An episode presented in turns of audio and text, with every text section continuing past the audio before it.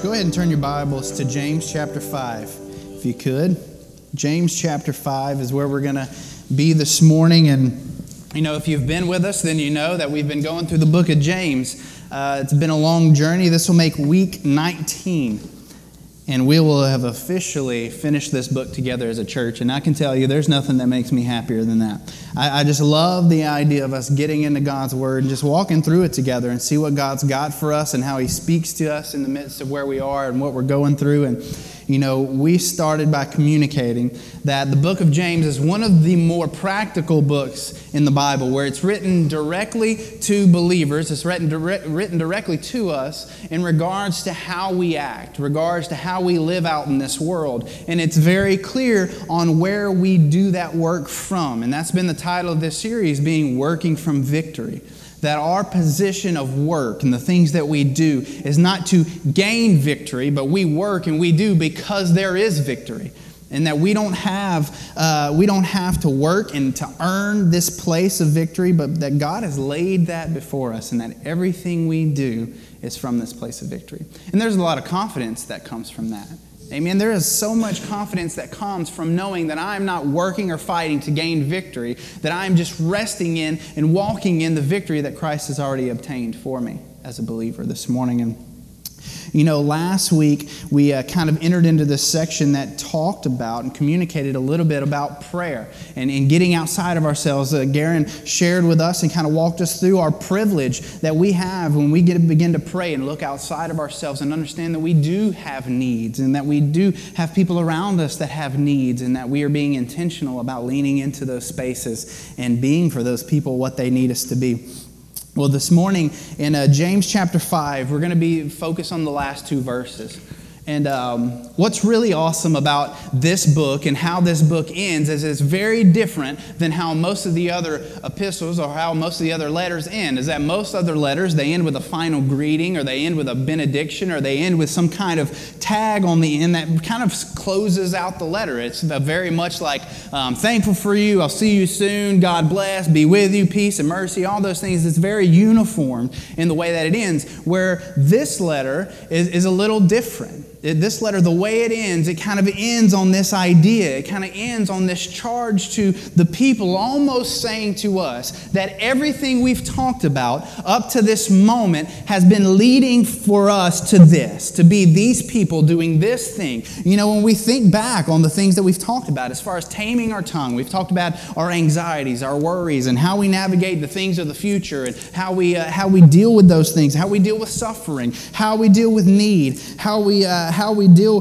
with, uh, with, with our, you know, the overall worldliness and the things that we're trying to deal with and, and make sense of. You know, all of those things I truly believe have led us to this moment this morning where James is very clear on what I believe is one of the greatest charges of the church. What he tells us this morning is, is, is kind of the, the, the epic thing that we kind of step into as Christians.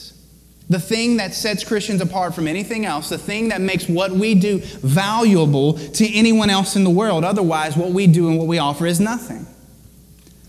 And so, this is what he begins to lay out for us this morning. And I want to read the text and kind of share my, my thought that I want us to have from it, and then we'll get into what God has for us. So, James chapter 5, verse 19 and 20.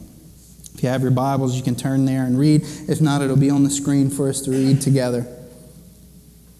James chapter 5, verse 19 says, My brothers, if anyone among you wanders from the truth, and someone brings him back, let him know that whoever brings back a sinner from his wandering will save his soul from death and will cover a multitude of sins. Church, if there's one idea that I want us to leave with this morning, it's this, and it'll be on the screen for you this idea that an active faith is revealed in tangible grace. That an active faith is revealed in tangible grace. Let us pray this morning. Father, I just thank you. God, I thank you for your word. God, I thank you for all these things that you've laid before us over the last 19 weeks, God. That you've laid out a clear path for us as Christians, Lord, knowing that these things will not be perfected while we live on this earth, but God, that they are things that we step into. They are part of our progression. They are part of our, of our sanctification, God, that, we, uh, that, we, that you've called us to step into and to work towards, God. And I pray this morning that we would humble ourselves, God, to ultimately, Lord, get our eyes outside of ourselves Lord, and be the people, be this, this, this representation of tangible grace that you've called us to be. Father, Lord, speak to us through your text this morning. God, challenge our hearts. In Jesus' name we pray. Amen. So this morning, I want us to really kind of lean into the text with this idea that our faith, active and working from our lives, should be a tangible representation of God's good grace for his people. You know, because the true evidence of faith is revealed when we cease to be the object of our affections, when we cease to be uh, the, the object of our attention, and our eyes get outside of ourselves. That's what we've been talking about the last even few weeks, have been this idea of getting out from within ourselves and seeing how holy God is and what he does and what he, uh, how he functions in our life, but then also being intentional about looking into the lives of other people and how we play a role in that. And last week being prayer, you know, and, and, and knowing that God's grace is this interactive, seen, felt, giving part of who God is. And it's also what He's calling us to and inviting us into is that being a part of who we are. That it is our giving, that it is our uh, tangible, seen, interactive uh, gift to the world around us and to each other. Know, God has chosen to use us. And that's why he's saying that at the end of this verse. And we'll talk about this a little bit. But God has chosen to use us as tangible instruments of his grace. He's, he's chosen to use us. He doesn't need to use us, but he chooses to use us to reveal his never ending, never failing grace for the people around us in our world. He's allowed us to wield this weapon against the enemy.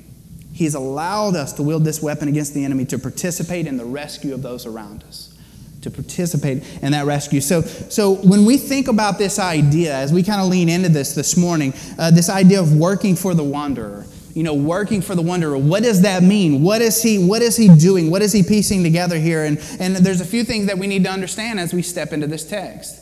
You know, and so the first thing we need to know is, is what have they wandered from? You know, and so verse 19 kind of begins to lay that out.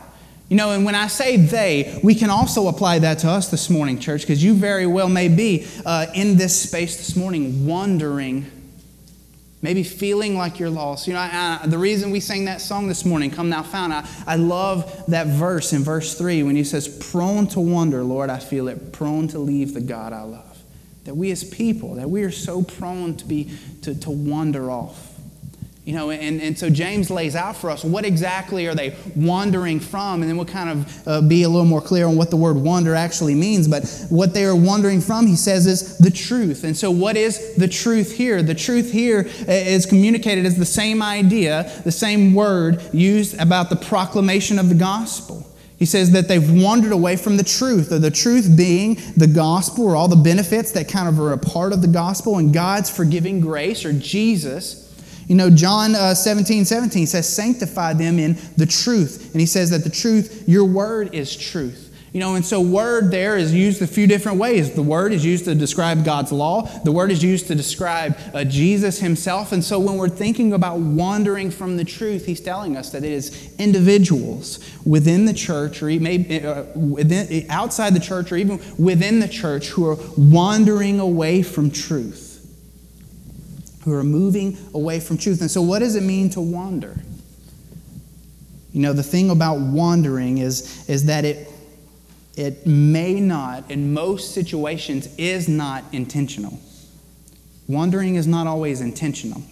And so, what this word wonder can actually be uh, described as, and, and, some of your versions may say it and, the, and use these words to describe it, but the word wonder means to be led astray or to be deceived.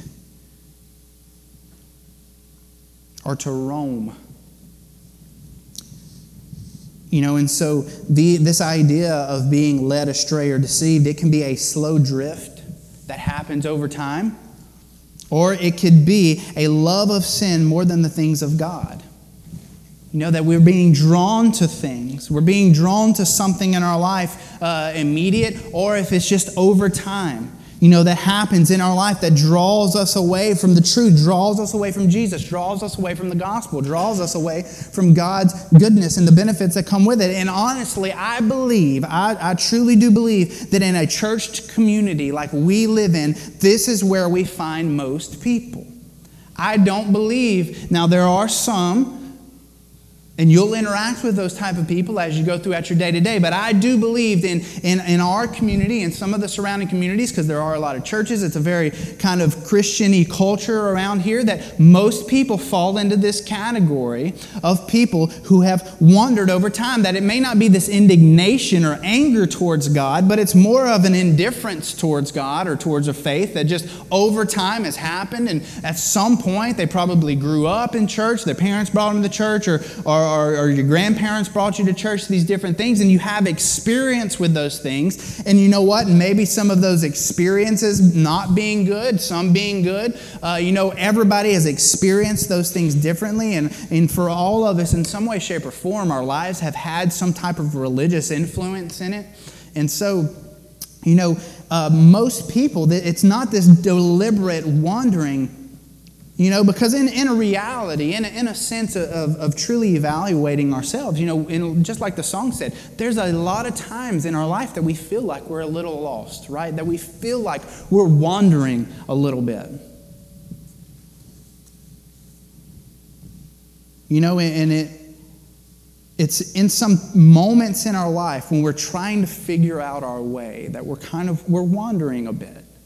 You know, we, we all kind of go through these, these, these seasons in our life where we're trying to figure things out. Or maybe we're, we're disappointed by something, or, or we're facing some type of difficult times, or we're confused about what we're supposed to be doing or where we're at. And, you know, it's in these moments, in these mindsets, that we, we're wandering a bit. But it's in the midst of that wandering, it's in the midst of that searching when the deception can begin to happen. It's in the midst of us trying to figure out our place or our process or what it looks like to step into what God has for us. It's in the midst of that that the enemy steps into our lives and begins to put deception before us, begins to lay things before us that begin to maybe uh, quickly or slowly draw us away from the truth, as James would tell us. Slowly draw us away from the benefits of being in God's family and enjoying his blessings and enjoying his fellowship and enjoying his people's fellowship, and he begins drawing us away from that. And we know because earlier in James chapter 1, he told us where this comes from, and that all of us are embedded with these desires that, if tempted correctly, tempted the right way by the enemy, can draw us away. In James chapter 1 14, he says, But each person is tempted when he is lured and enticed by his own desires. So within us, we have desires for things. You know, and I think there's a lot of different desires that a lot of us have on different levels, but ultimately, the majority of us have the same type of desires in our life. We want stability, we want confidence, we want to feel purpose, we want to feel worth, we want to feel value, we want to feel like we matter in this world. And so it's in the midst of those desires that the enemy begins to lay these things out before us that either quickly or slowly draw us away from the truth within those very promises that God wants to reveal to us. You know, and so if, if we kind of take a step in and maybe even evaluate for ourselves, uh, you know, and as we know, James is speaking to Christians here, what can cause a Christian to wonder? What can cause a Christian to slowly wander, move away from the truths that God's laid before us? You know, and you, you probably know some of those people. Maybe you this morning are, are that person that you're just, you're feeling like you're, you're, you're distant from God, not sure where to go, not sure how to get a hold of maybe what we're talking about or even where your place is in the midst of it. And you know in your mind the things that, that give you the value that you are searching for. You know those things that you keep having to pull from that, that never offer uh, much satisfaction, maybe momentary satisfaction, but not lasting satisfaction, but you still keep drawing from those things to fill those voids, to fill those desires. And so for us as Christians, where, where does that begin to happen? And like I said, maybe that's within, within, within ourselves this morning, within you this morning, that, that you feel that. Or maybe that is someone outside. You know, I don't always like us to go straight to someone else. I'll always like us to evaluate ourselves before we go beyond anywhere else, not to judge anyone, but just to, to have those people in our minds. You know, and so how do we get there? Well, Proverbs 19:27 says this. It says, if we cease to hear instruction, my son, it says, cease to hear instruction, my son, and you will stray from the words of wisdom.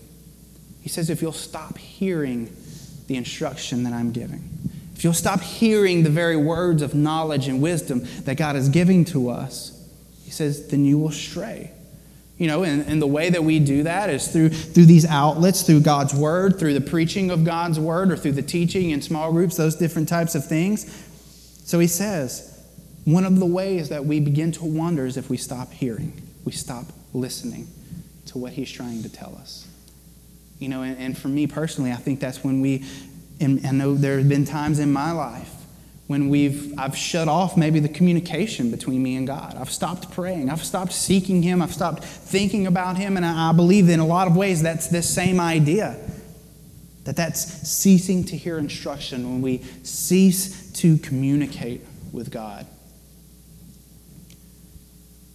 Then in, uh, Paul tells uh, Timothy in 1 Timothy, he says this, 1 Timothy 6.10, he says, For the love of money is the root of all, uh, all kinds of evils. He says, It is through this craving that some have wandered away from the faith and pierced themselves with many pangs. And so, not only to stop hearing, but to start chasing something else. And you know, this idea of money, I mean, we talked about it when we went through uh, the text a few weeks ago about what we have and the things we have and our goods and that type of thing. To, to have money is not wrong, but it was, it's this idea, of this pursuit where it becomes the God in our life. And so, in reality, you could take a lot of different things and put it right there and it would still apply. You know, for the love, for here it says uh, for the love of money, but it could be uh, for the love of comfort or it could be for the love of my favorite sports team, or it could be for the, even for the love of my kids or for the love of my wife. If those things become the pinnacle of my life, above God, those things can cause us to wonder because none of those things, as much as we love the things that we do and as great as the things that we do are and the things our kids are involved in and,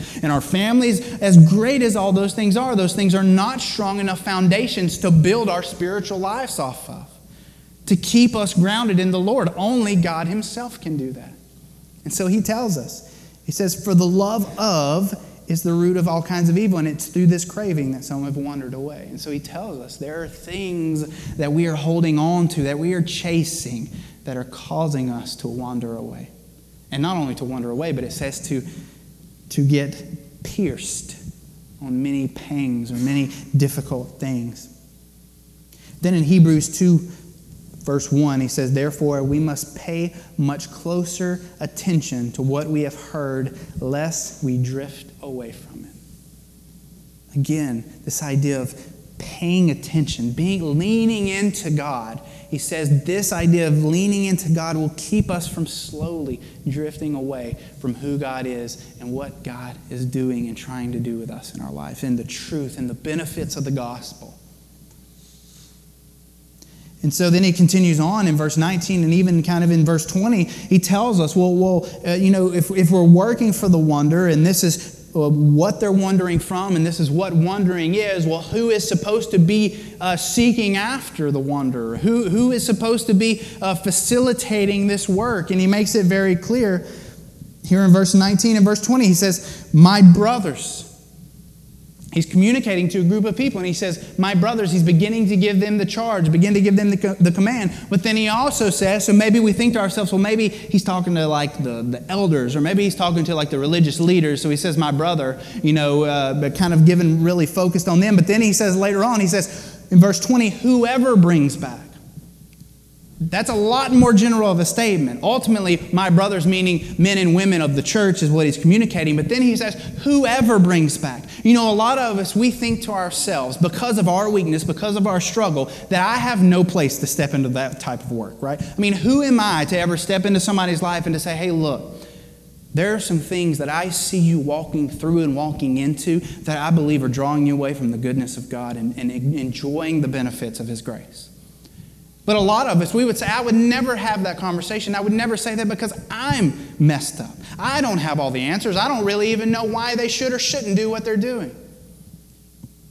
But I love, as James is communicating this, he says, Listen, I don't care what you think you have figured out or the accolades that you think qualify you to step into this type of work. But he says, whoever, almost like this desperate cry of like, look, we just need people out there looking for people, searching for people, leaning into people's lives, showing that concern, having our eyes outside of ourselves enough to realize that even though I am broken, there are other people that are broken. And if there's anything within me that'll step alongside somebody and say, hey, look, you have some things going on, and I get it, and I'm here, and I want to walk with you through this. He's invited us, given this general invitation of participation. And he says, whoever brings back, not the most intelligent that brings back, or the most religious, or the most theologically sound. These aren't elite Christians that he's inviting. I only want the best to come and go after the wanderers. That's not what he says. He says, whoever will bring them back. He says it's not the elder's job, it's not the deacon's job, it's not the, the, the, you know, the, the pastor's job. He says, whoever will bring them back. God used us human instruments to accomplish divine tasks, and He doesn't need us to do that, but at times He chooses us to do that. You know, in each and every one of us, I truly believe that if we would really just think into our mind, we would know those people in our lives that are close to our influence. That all it would take is maybe an awkward conversation, right? It's awkward. We're not going to deny that having an awkward conversation about our faith, maybe even in something that you just you haven't even yourself fully grasped the whole of. But just being able to lean into somebody. You know, and, and we say somebody, maybe that somebody is your spouse, maybe that somebody is your child, your best friend, your coworker. He puts us in situations to use us. More often than not, He wants to use us. Does He need us? No, He absolutely doesn't need us because He's a sovereign God who's the creator of the universe. He can do whatever He wants. But He chooses to use us. I mean, He told, in, in, in, in the book of Acts, He told them, He said, even though Jesus' death was prophesied and was going to happen anyway, His blood is on your hands. We still have a responsibility to step into the work that God's called us to. 2 Corinthians 5:18 it says all this is from God who through Christ reconciled himself or brought himself to us and gave us the ministry of reconciliation. He has made us all ministers. Men, women, kids, he's made us ministers of, of, of a specific task of reconciliation or bringing people back to the fold of God. That's what he's called us to, each and every one of us to step into that work. Galatians 6 1, it says, Brothers, if anyone is caught in any transgression, you who are spiritual should restore him in a spirit of gentleness. Keep watch on yourself, lest you too be tempted. He says, if anyone is caught in any transgression, to step into that. 1 Corinthians 3 9, he says, For we are God's fellow workers. We are God's fellow workers. And those people outside of us, he says, he says, you are God's field. You are God's building. You are the one meant for the attention. You are the one meant for the upkeep. You are the one meant for my passions. You are the one meant for my time. He says, for you are God's field and God's building. He says, and we are God's fellow workers. As Christians, we are God's fellow workers. And so in verse 20, he continues on and he begins to tell us how we work for those wanderers, how, how we work in the midst of, of our lives for those people. And he says, to bring back a sinner from his wandering to bring back. So that's the charge for the people, for the fellow workers of God. He says to bring back these wanderers. And so, you know, just some things that, that, that God was just challenging me with. You know, this idea of bringing back is kind of, uh, kind of this, this action of conversion. You know, and it's not salvation. That's not what we're talking about. There's not any saving per se, eternal saving that we do. But there is a participation that we do to bring back or to convert people. And this idea of conversion simply means turning around, grabbing the reins and leading back, almost like a horse that's wandered out into a field. He says that, that it's the same way that you, you, you grab the reins and you begin to lead them back. This is not salvation at our hands, but an intentional establishment towards the truth, pointing back from lesser things to greater things of God the power of salvation, the, uh, the, the, power of confidence, the power of courage, all those things that, that God's good grace and mercy offer to us. He says, pointing back to those. And there's two things that I believe that, if, that we have to do as those seeking after the wanderers in our life or those around us to, to accomplish this idea of bringing back a sinner. And he says, uh, the first thing that I believe we have to do is that it requires us to get involved, right? To bring someone back, you have to be where they are. You have to engage them. You have to interact with them. You know, this isn't a distant thing that you do. We can't bring someone back from a distance. We bring someone back from being shoulder to shoulder with them. We bring someone back by being in the place that they are. It doesn't mean that we're doing the things that they're doing, but it means that we're investing in their lives in a way where we're, uh, we're accessible. We're investing in their life in a way where we're present where they are so that we are actively participating in bringing them back. You know, I truly, I truly believe with all my heart in prayer. I believe with all my, there are people that I pray for uh, in my life, in my personal life, in my family, that I pray, God, lead them to you. God, please use something in their lives, lead them to you. But I also recognize, and probably in ways where I fall short, that what they need in combination with my prayers is they need me constantly investing and constantly tugging at the reins. Hey, come, come to this. Let me show you what I've got. Let me show you what God's got for you.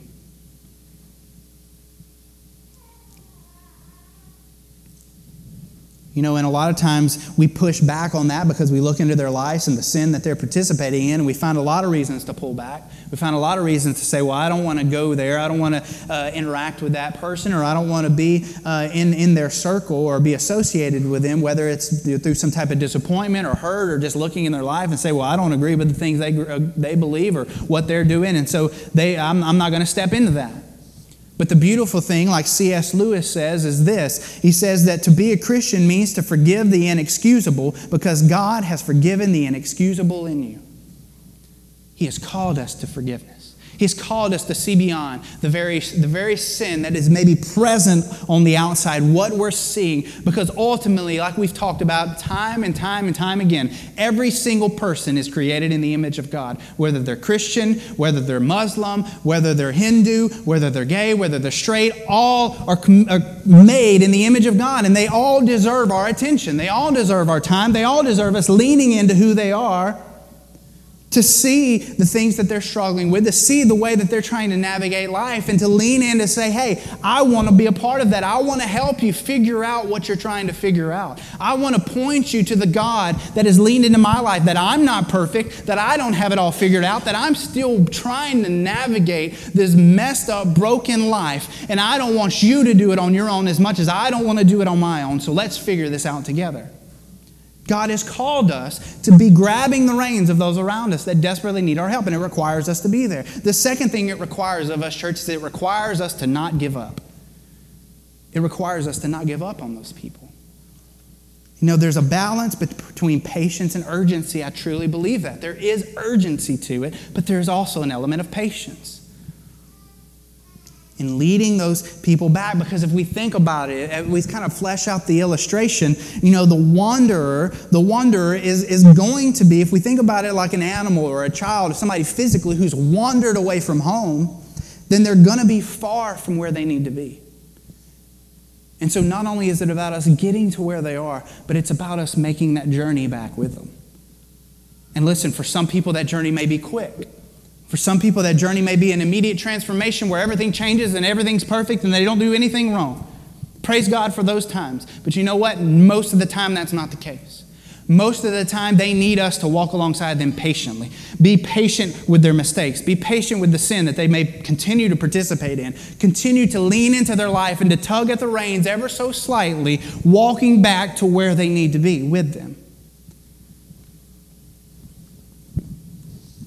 You know, because in Matthew 18, he gives us a perfect example of, of, of how we've, uh, you know, as the church universal has kind of adopted as the idea for uh, church discipline, but ultimately, what this is about, this is about conflict resolution and being patient with people and stepping into their sin and helping lead them back home. Matthew 18, verse 15 through 17, he, tells, he says this He says, If your brother sins against you, go and tell him his faults between you and him alone. If he listens to you, you have gained your brother. But if he does not listen, take one or two others along with you that every charge may be established by the evidence of two or three witnesses. If he refuses to listen to them, tell, uh, tell it to the church, and if he refuses to listen, even the church, let him be uh, to you as the Gentiles or the tax collector. So you see this process laid out. And this, you know, we read it as words, one right after the other, but I believe this is a pretty hefty process, a pretty long, uh, extended process with a lot of, uh, of, of, of, people involved, a lot of time involved, where they're leaning into someone's life and says, hey, someone has sinned against me. And the first thing that we have to understand is he says, uh, you know, he says, if your brother sins against you, when we're making, when we're leaning into the wanderer's life, when we're working in the wanderer's life, the first thing that we have to understand is that conversation happens within the context of an existing relationship. That's very important that we understand that. When we lean into the, the wanderer's life, whether that's us or somebody outside of us, when we lean into that life it, and try to, to tug at the reins to pull them back, it says first that that happens within a relationship. You know, Joe Blow in the back of the church can't go to whoever at the front of the church and tell them that they're a dirty, rotten sinner and they've never talked to him, had a conversation with them. That person doesn't know who they are. If they even care about who they are, all they hear is what they shouldn't be doing. There's no context of relationship, there's no context of true care. This is just, I don't agree with what you're doing and what you're doing is wrong, so just stop doing it. That is not what he's telling us to do. He says that this happens within the context of a relationship. If your brother sins against you, this is what you do. And then he continues on and he says that if, uh, if, if, he, if you don't uh, if he's not convinced and he doesn't listen, then you bring two or three. Because what this does is it helps. It not only helps the person help them understand that there are more people that care about you, but it also helps the person understand that, hey, this just isn't on me. And you know what? Maybe I'm wrong. Let's get two or three witnesses and let's, let's, let's flesh this out. And if I'm wrong, I'm wrong. If I'm not, then we, you can understand. We're all here for you. You know, so there's this process that takes time. And there's this, this process that comes from this context of a relationship. It's a slow movement. And it's, it's meant that its end goal isn't to be right. You know, our end goal in the midst of, of bringing back the wanderer isn't to be right, isn't to say, oh, well, well the, Jake's opinion or Jake's outlook was the right way, and so that's, you know, good for me. That's not what it's about. It's not about being right. He tells us in that verse, it's about winning a brother, gaining a brother, building that relationship where they know that you're not on your own, you're in the family of God. And we're in this together. You know, I. Um, so I was thinking uh, about this, and I was we were watching TV the other day, and um, something came up, and I was looking, and, you know, just kind of watching it, and it just kind of intrigued me uh, that you know, in, in, the NFL specifically, we'll just kind of focus in on there. In the NFL, they have a lot of different jobs. I mean, if you look, there's tons of people on the sidelines. Um, I, most of the time, I don't really know what most of them are doing. They just kind of look like they're standing there, or maybe they give them a towel and they just kind of whip it around like they're just kind of like the sideline pep squad. I don't, I don't really know what most of them are about. But there is one specific job that they have assigned that they pay pretty decently to certain coaches on the sidelines to do this one specific job. And this specific job is called the get back coach. I don't know if you've ever heard of this or seen this before. Maybe you've noticed it on, oh, if you've watched football and you've, oh, well, that's, you you know, that guy's helping out. But the thing is, is that there's this coach and his very specific job, and we have a, the first picture I'll kind of show you just so you can have an idea of it this morning, is that his job is to watch the coaches, okay? His job is to watch the coaches, and if that coach begins to run out on the field, which can be a penalty if they don't listen, his job is to grab a hold of him and pull him back, and hence the get back coach. This is his job. This is all he gets paid to do is stand behind the coach annoyingly, wait for him to walk out too far, and he grabs him and pulls him back as fast as he can. You know, there's another picture right after this, and you can see just how intently these, I mean, like he's just staring at his back, like literally not doing anything but watching. This is what he gets paid to do week after week after week, is to watch this coach, and several teams have this, watch this coach. And if he begins to wander out too far, begins to wander out into the field, potentially get a penalty, get a warning, maybe get run over by one of the players. His job is to watch him, and as he moves out of the boundaries, pull him back in. Church, for us, we have got to be intentionally and intently looking after one another, playing this role of get back coach for each other understanding that you know what there are going to be so many things in our life that we're just super passionate about. These coaches are super passionate about what they're doing. They're, they're, they're, and that's why they end up where they're at. They don't want to be out in the field. They're just passionate and they're yelling and they're coaching and they're running they're instructing doing all these things and they forget where they are. They forget where the boundaries are. They just wander out into this space and so they have to have these people that kind of tug them back in. And so listen there are people there are a lot of things that we're doing that we're passionate about that we're super excited about that are just so important to us that are okay for us us to be passionate about and are okay for us to just make a big part of our lives. But there may be those times when our passions draw us out beyond where God intends for us to be, and we have to have those people. I'm so thankful to God for those people in my life that have tugged at my belt and said, hey, just back up a little bit. Like, I get it. I get it. You're excited. I know what you want to do. I know what you want to accomplish. I know what you, why this is important to you. But let's, let's pull it back a little bit. Let's pull it back to the boundaries. Let's pull it back to where God wants us to be in this. But that only happens when we have our eyes on each other. That only happens when we have our eyes outside of ourselves. And so, the last thing this morning, and then we'll be done. You know, we talk about bringing back the wanderer, and we know that the wanderer has only wandered off because they're looking for something. You know, maybe that's you this morning. I know that has been me in my life that I'm just looking for something. And I don't, maybe I don't even know what it is, but I'm just searching. I'm wandering around, trying to roaming, being led by something, trying to figure out what I want. You know, and so ultimately, as Christians, if we're thinking ourselves, well, okay, well, I know those people and I know what I want to, you know, that I'd like to, to kind of tug at their reins, tug at their belt, and bring them back. So, what are we offering them? What am I, what am I giving to them?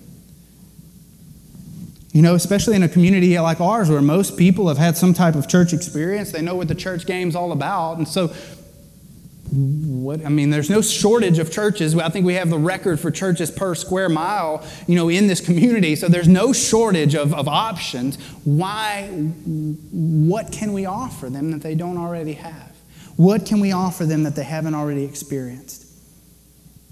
You know, and he says in that verse, he says that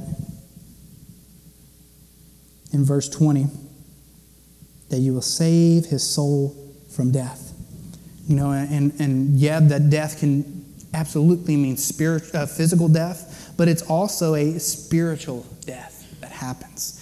You know, and, and for us as Christians, you know, we can, we can and should give food to the hungry. We can and should give water to those who are thirsty because the Bible tells us to do that, to provide for physical means. And to give that, that physical healing is absolutely our calling, but salvation of the soul and the spiritual, spiritual nourishment that we experience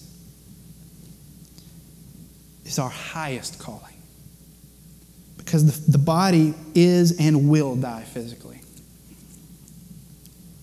And our spirit, as we die, our spirit will, in a sense, either live or die.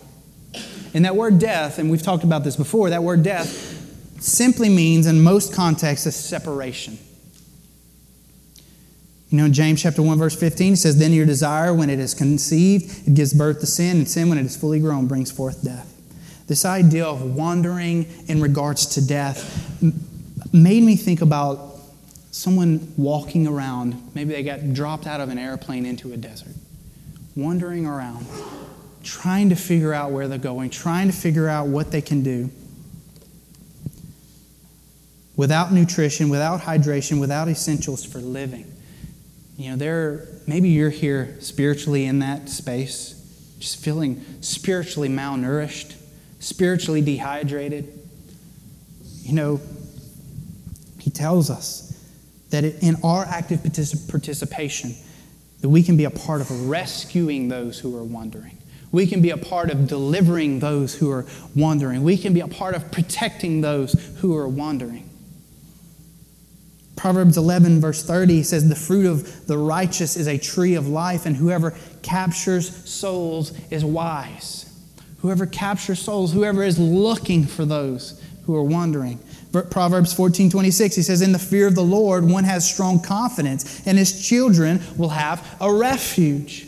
You know, so not only is that, is that external in our life, but he also says that, that for, for those that if we're feeding into our children's life, providing strong confidence from a parent's point of view, he says that we will be a refuge for our children where our children won't have to wonder where to go, that they won't have to wonder where these things are, that they won't have to wonder where that fulfillment or that satisfaction or that purpose or value that they're searching for in life. But he says that it's through us being those seeking after the wonders, being that draw.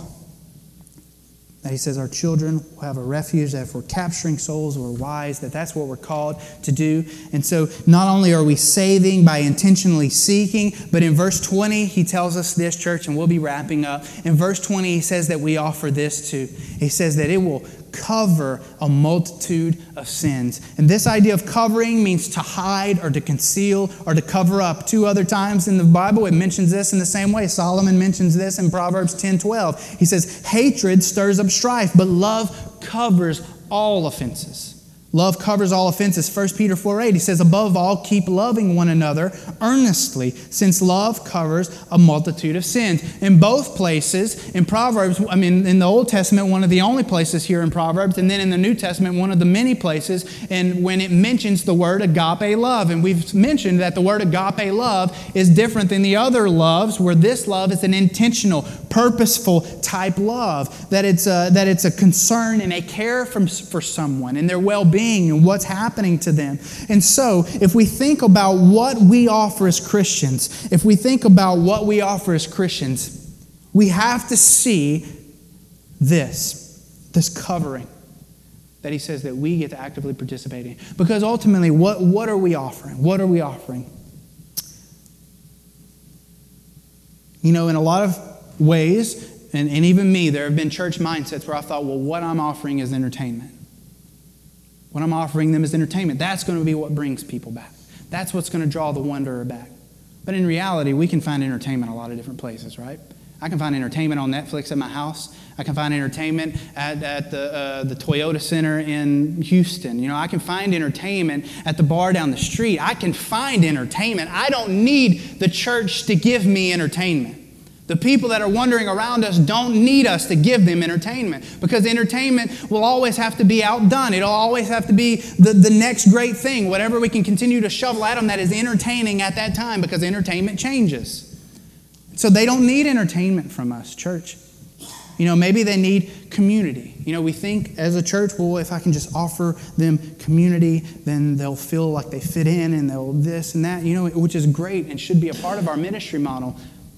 But ultimately, I can find community a lot of places, right? I can find community at work. I can find community at the country club. I can find community at, you know, when Fostos was here, that you could find community there. Uh, there's a big group of fellas that find community at McDonald's every single morning for breakfast. You may, maybe you have breakfast with those guys. I don't know, but, you know, the, the, you can find community a lot of places. The, the world, the wanderers around us do, do not need us to give them community. That is not the ultimate longing and desire of their soul, is not community. Because listen, community changes. People leave, people things, situations change. Those things change. And so, what, what are we truly offering? And then I'll end with this. I know I've said that three times, but I just want us to get this. What are we truly offering? It all goes back to the truth. We are offering the truth that does not change, that does not shift, and, and the beautiful thing about the truth is it doesn't matter who you are or what you've done, the truth remains the same. And that truth is the gospel. That truth is Jesus. That truth is a covering of sins that, that, that God takes the very sins that we've committed. And when that truth is laid in His hands, He says that He puts them as far as the east is from the west. He says He covers those sins. He puts those sins in the grave and He shovels dirt on top of those sins. Well, we can't see those sins anymore. Where those sins don't have any effects on us anymore, where those sins do not define who I am anymore. He says that is what we offer the wanderers, church, is we offer a covering that only God Himself can give. I can't give that. I can't entertain them enough to convince them differently. I can't offer enough community to convince them differently, but I can offer them a covering of their sin and their shame and their guilt that only God can offer them and lay before them. Church, that's what we give them, and that's got to be at the essence of everything that we do. That's why we are given the weapon of wielding this in their lives, of being a tangible reflection of God's grace. That we have the opportunity to lean into the lives of the wonder and to say, there is a covering that God has for you an acceptance that God has for you that you will not find anywhere else because, unlike entertainment, unlike community, unlike purpose and other things in the world, it does not change. And specifically, it does not change based off of how much you fail. Everlasting love, faithful to the end. He says that love, that it's this agape love is the very essence of who God is. He says it never changes and it never fails. No other organization or religious system can give what we as Christians can truly give to people. That's what the people in our community need is they need to know the truth about the gospel and God's grace, and they experience that through us. They experience that through us. You know, covering of love like nothing else for nothing. You know, when something is covered, it's out of sight, out of influence, buried, nailed to the cross, and pardoned. This word can also mean this covering is a pardoning that God has done. You know what? In our lives, we have not perfected and we will not perfect the things that James has laid out before us these last 19 weeks. We will not perfect it. But that doesn't keep us from progressing through our journey and continuing to seek after these things because like Paul would say in Philippians 3:12 he says that not that I have already obtained this or am already perfect, but I press on to make it my own. I press on to make these things my own.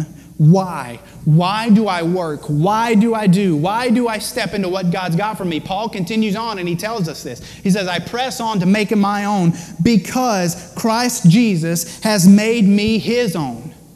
I do this because he's already done this. I step because he's already stepped. I'm just following him. I'm making these things, these commands, these instructions. I'm walking in working faith because Christ has already made me his own. And that's what I do this from. That's why I step into this. So, church, to finish off, why does this matter? Is because each and every one of us has a place of leading that we will live in in our lives for the wanderers around us. Maybe that's your spouse. Maybe that's your kids. Definitely is your kids. They're wondering. They're trying to figure out life. They're trying to figure out where to go, what to do, what to think about these things. And we've got to be that get back coach in their life, tugging them, tugging them at their belt. Come back. Just, it's okay. You can be excited, you can be involved, you can be uh, passionate. Let's bring that back. Maybe it's your friends, your coworkers, those people in your life that need you to be intent in your focus, in your, your, your, your expression of God's grace in your life. That our active faith is revealed in our tangible grace, a felt, received, given grace that we give to them. So this morning, I pray, maybe you're the wanderer this morning. I pray that you know that the Lord, like the, the nine, leaving the 99, hunting for the one, is, is, is pursuing you. He is being your get back coach this morning, and He's tugging at your, at your heart, saying, Look, I've got something for you. Yes, you can still do the things, some of the things you do, and, and, and be passionate about the things you're passionate about, but man, I've got so much more for you. You know, or maybe you have those people in your life who are wondering. Maybe it's a spouse, maybe it's a child, maybe it's a friend or a coworker. I want to challenge you to be that tangible expression of grace in their life and begin to tug ever so slightly, maybe slowly over time. Remember, it may be quick and maybe a long time. When you've wandered from home, it's a journey back. Be patient, be involved, and know that none of this we do on our own. The Lord does this hand in hand with us. So let's pray this morning. Father God, I thank you for your goodness. God, I thank you for the grace that you've shown me, Lord. And I pray because I understand that you have shown and given me that grace. Father God, that I would be that tangible expression of grace to those around me. God, that, that you allowed James to end this letter with a challenge for us to bring back the wonder. God, maybe we're the wonder this morning. God, I pray for courage and strength to begin to step in. God, allow, allow courage to be led back by you. And Father, I pray if we have those close to us or around us who are wondering, within the context of a personal relationship, God, I pray that we would begin to tug at them, pull at the reins, begin to walk back with them. or back to the truth, back to the gospel, back to the benefits of knowing who you are and what you're doing and what you've done with us. God, the benefits of gospel revelation in our lives cannot be matched by anything else, not entertainment, not community, not gifts. God, only you and your truth. Father, let us see that. Let us hold that to the highest standard, Lord. And if we as a church body here in DeQuincy can be known for anything, God, let us be known for that. Let us be a people acting out tangible grace to those around us. Maybe we don't agree. Maybe we don't approve. Father, let us have patience. God, let us be intentional. God, let us give of ourselves to those around us as a servant, as you've called us to be. Understanding we're broken and we are not the standard of goodness in this world, but God, you are. Lord, let us point people to you. Father, we love you. Lord, we thank you and praise you in Jesus' holy name. Amen. Church, like every